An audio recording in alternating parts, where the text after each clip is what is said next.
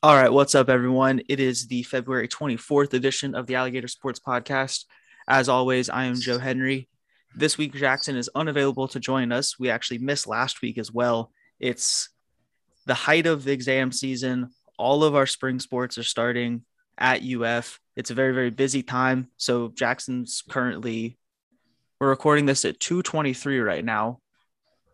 So he's, it's now 224. So he's six minutes away from taking an exam. So good luck, Jackson. You are missed, but he'll be back next week, I promise. This week, though, I am joined by newly appointed assistant sports editor and baseball beat reporter, Carson Cashion. How are we doing? Welcome to the pod, first time guest. Oh, thank you for having me. Yeah, uh, first time on the pod. Uh, and yeah, super excited to be here. And also, I would like to extend my uh, best wishes to Jackson in his exam. Yes, Jackson's the homie.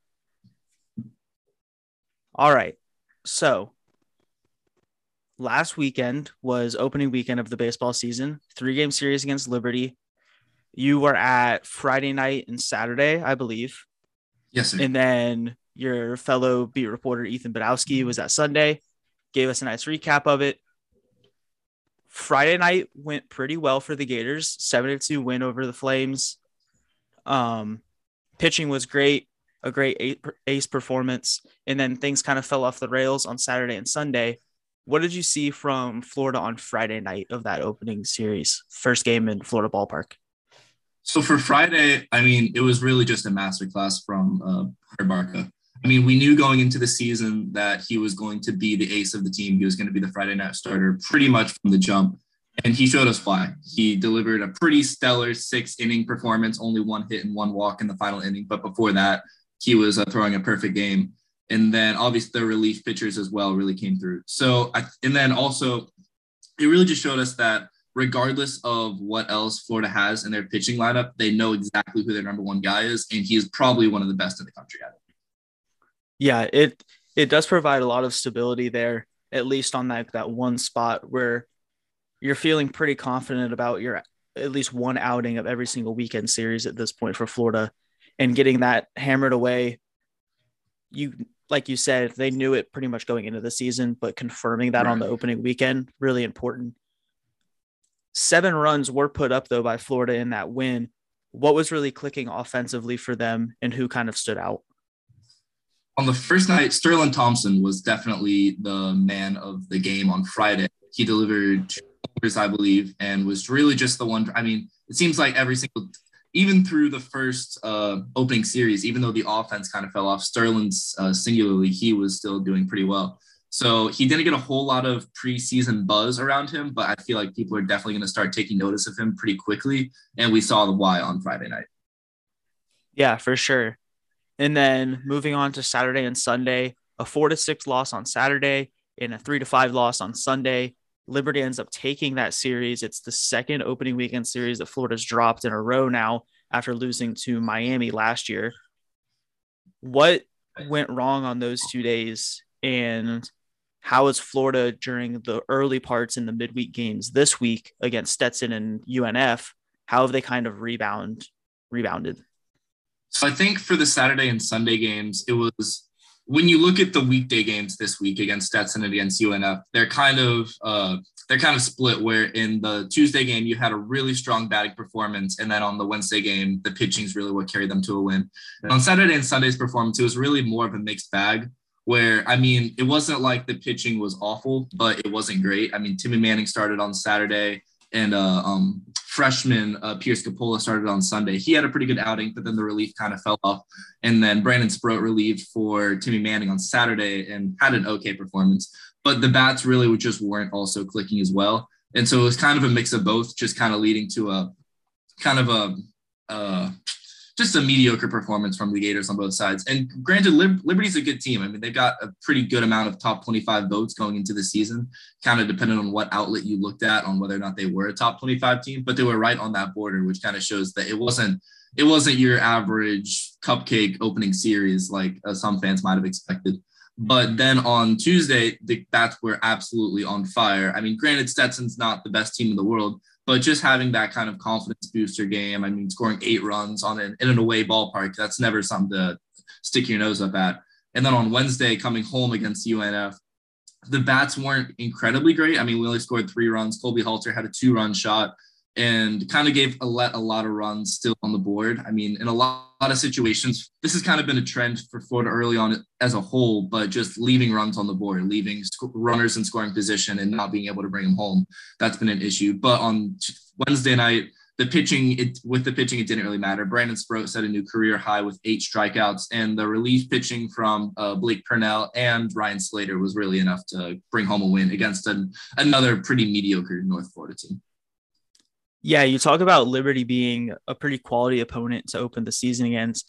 You said they were right on the outside of the top 25. After winning the opening series, getting two games against Florida, they actually slid up into the top 25. And UF, they went from nine to 15, I believe.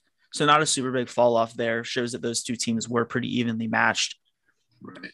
Yeah, I don't think. I mean, Florida's number nine ranking. I think a lot of people probably could look at that and think it might be a bit of an overstatement. But yeah. Depends on whether or not you're viewing your preseason rankings as where you think they're going to end the season or where you're going to start the season. And so, while Florida may not be one of the 10 best teams in the country right now, I think that with the youth on the team and by the end of the season, if, if those freshmen can develop, I think they definitely could be. Yeah, for sure. I definitely agree with you on that. The youth development over these next few games, we've seen it this week against kind of some mediocre opponents. That's going to continue this weekend going into a Georgia State series. And then next week, another midweek game against UNF and then a midweek game against Florida A&M. Through that stretch of five games before the the next the following weekend series with Miami, what do you expect to see in terms of lineup? Are there going to be more young guys thrown in through these games, especially in like the pitching room? Because like like you said, last night was while Sproat was great, his relief was kind of pitching by committee.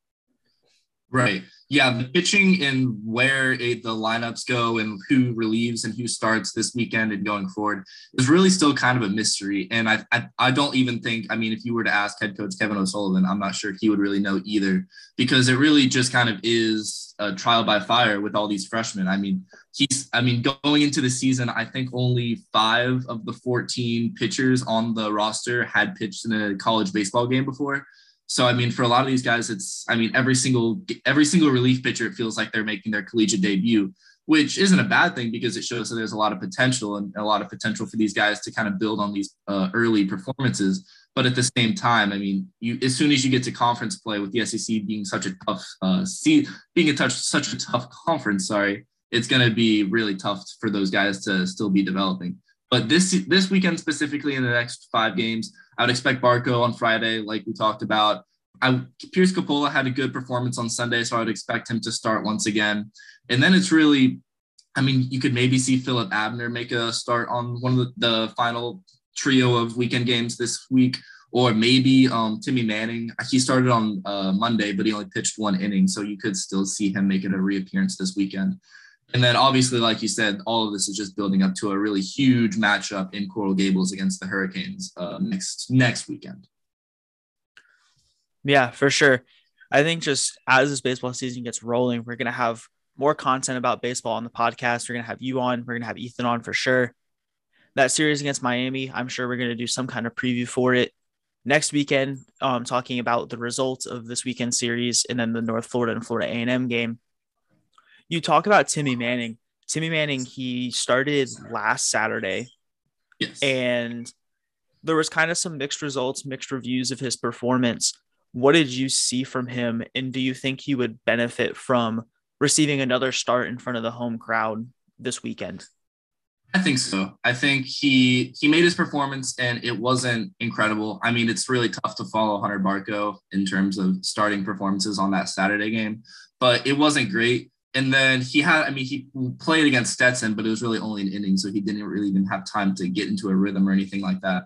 So I think for a lot of these guys, just giving them, giving them time to just be on the mound and just get experience in front of whether it be the home crowd or an away crowd, just either way, just getting them experience and getting them starts, I think is probably the best thing for their development.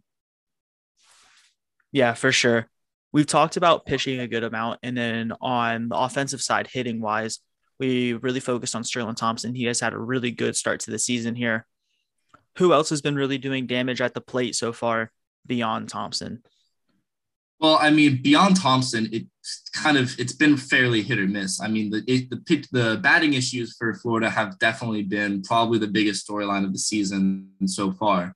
And so, I mean, you look at, I mean, Deric Fabian, the younger brother of Jud Fabian, he's been doing pretty well so far. And then um, Tucker Talbot, he made his collegiate debut on Tuesday after not starting during the weekend series. And through these two games, I believe he's had four RBIs and he even had a four for five performance on Tuesday, which is was, was pretty impressive. So we'll see how that continues.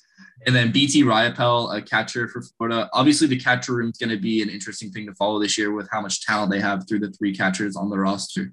But I would say those three guys mainly. But then after that, like I said, it really has been just kind of hit or miss depending on the game. Yeah, gotcha. I think that was all the questions I had about baseball. So now to something a little more my speed, my beat, I'm back on it now after I was off for a little bit, some stuff shaking up inside the alligator sports sports room. So I'm back on basketball. Is at the Florida versus Arkansas game on Tuesday night inside the O'Dome. And it was a major letdown for Florida after upsetting number two Arkansas the Saturday prior. The loss was it was really interesting. Florida hung in the game for a lot of the time and was really giving Arkansas all they wanted. They were struggling on the defensive end a lot, but Colin Castleton was just spectacular in the game offensively.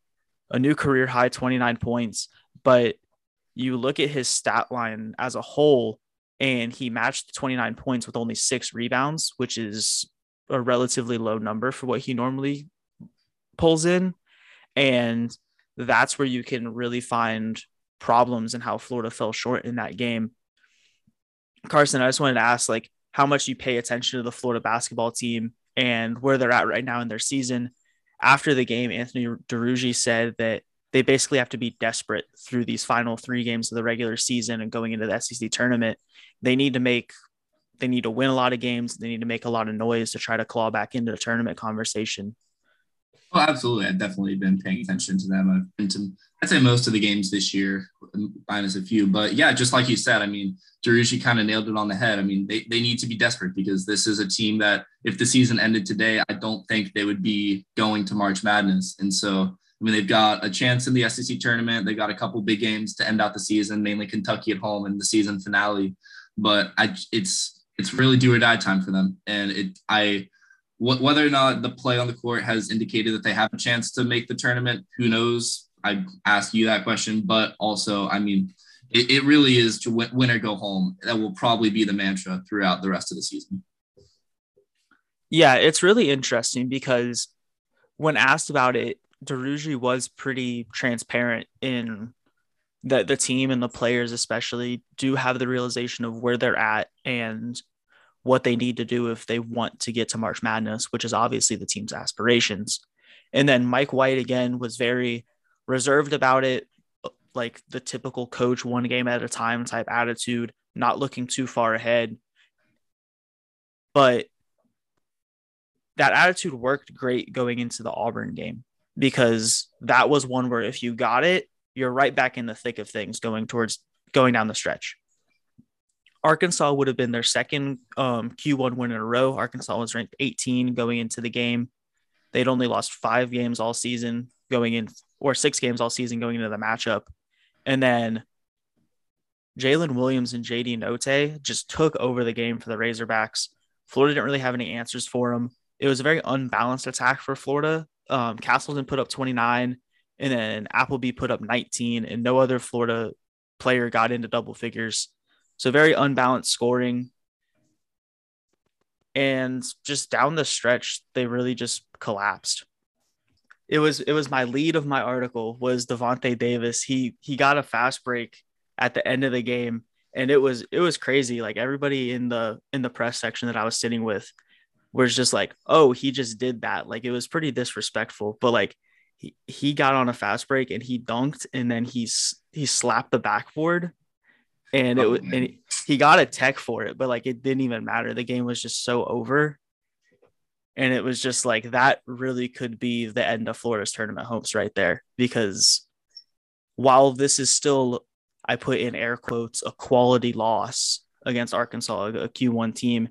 You're still dropping a game at home. And then now Florida has gone under 500 in conference play.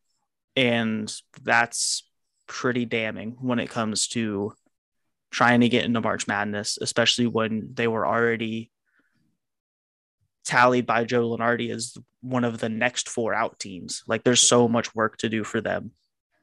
And the schedule down the stretch, I mean, they have that one game against Kentucky to end the season, but wins against Georgia and wins against Vanderbilt in their next two games aren't going to do much for Florida's resume.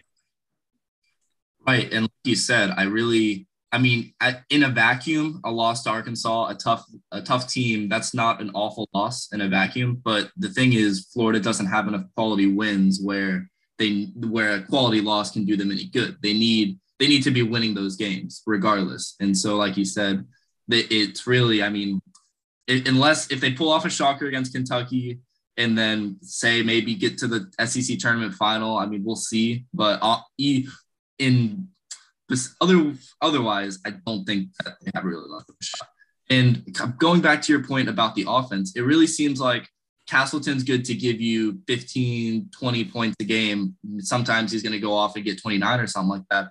But it seems like from the guards, it really is just kind of hit or miss. And maybe Tyree can get hot, or maybe Myreon can get hot, or maybe or maybe um McKissic can get hot. But none of them are consistent enough where Florida can rely on them on a game to game basis. Oh, I was wondering what you thought about that. Yeah, I mean, we saw we saw it on Tuesday that, and on Saturday really. Um, Tyree had a career high or a season high 26 on Saturday, and then followed up with 19. He was really great shooting the three pointer. On Tuesday night, he hit his first two attempts. Florida started the game on fire from three. Their first 12 points all came from behind the arc on perfect shooting. It really created an energy around the game that it was like, oh, Florida's come to play and this isn't going to be a letdown. And then that all just faded away by the time the second half rolled around. But the guard play has just been super inconsistent. And that was one of the real detriments when Castleton was down and wasn't active, was that they didn't really have a go to scorer. And Appleby tried to fill that void as best as he could, but it just wasn't working. And you'll get buckets from guys like Phlan Fleming and from McKissic and Jones, like you said, but there's not a really good secondary option on this team beyond Castleton. Outside of Castleton down low and Appleby at the point, there's not a really good other scoring option that's going to be able to drive the lane or anything like that because most of what Tyree does is these wild step back off balance three point shots. That's how he racks up his points. Is he'll throw up eight of those a game and get four of them to drop, and then boom, he's at double digit points, and then he adds a few on the free throw line, and that's how he gets to 19. That's usually the the ebb and flow of how Tyree gets his gets his buckets. But Castleton was an absolute warrior on Tuesday night. He he was fouled 11 times. He shot 10 free throws and made nine of them and that's one way to get a career high. He was just absolutely beat up, and I think it really took a toll on him by the end of the game, and that's why he wasn't getting some clutch rebounds. Arkansas got some second chance opportunities, really just prolonged the game and their own shot clock, and just was able to wear Florida down. Yeah, and we don't know to what degree Castleton's still nursing or dealing with any sort of pain from that shoulder injury that kept him out for a while. So that's still that could be something that might have attributed to the lack of rebounds, especially after taking such fouls for the entire game. But yeah, it's not looking not looking great for Florida basketball.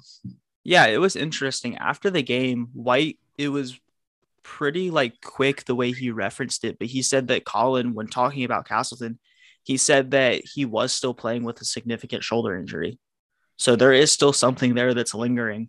And most of what White did, and I feel like from just watching the game on Tuesday, was he praised Arkansas. Arkansas is a really, really good basketball team, and they're really, really deep, really balanced. They had five guys in double figures during that game, and it was just too much.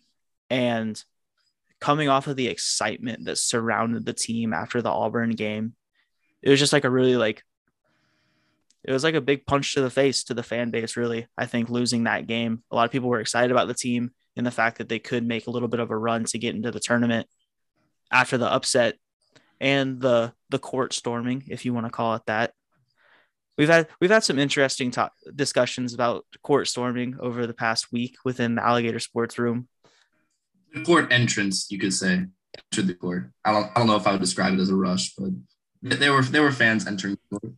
Yeah. Either way, UF got slapped with a fifty fifty thousand dollar fine for that. So I'm sure they love that. Yeah, I'm sure.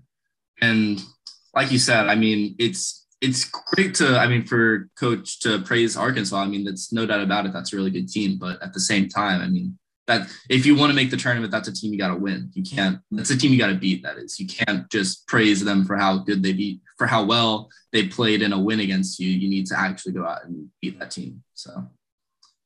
Yeah, going down the stretch, it's going to be super interesting to see how things play out. I think Florida has a really good chance to win their next two on the road and set themselves up to maybe make some more magic happen back at home against Kentucky.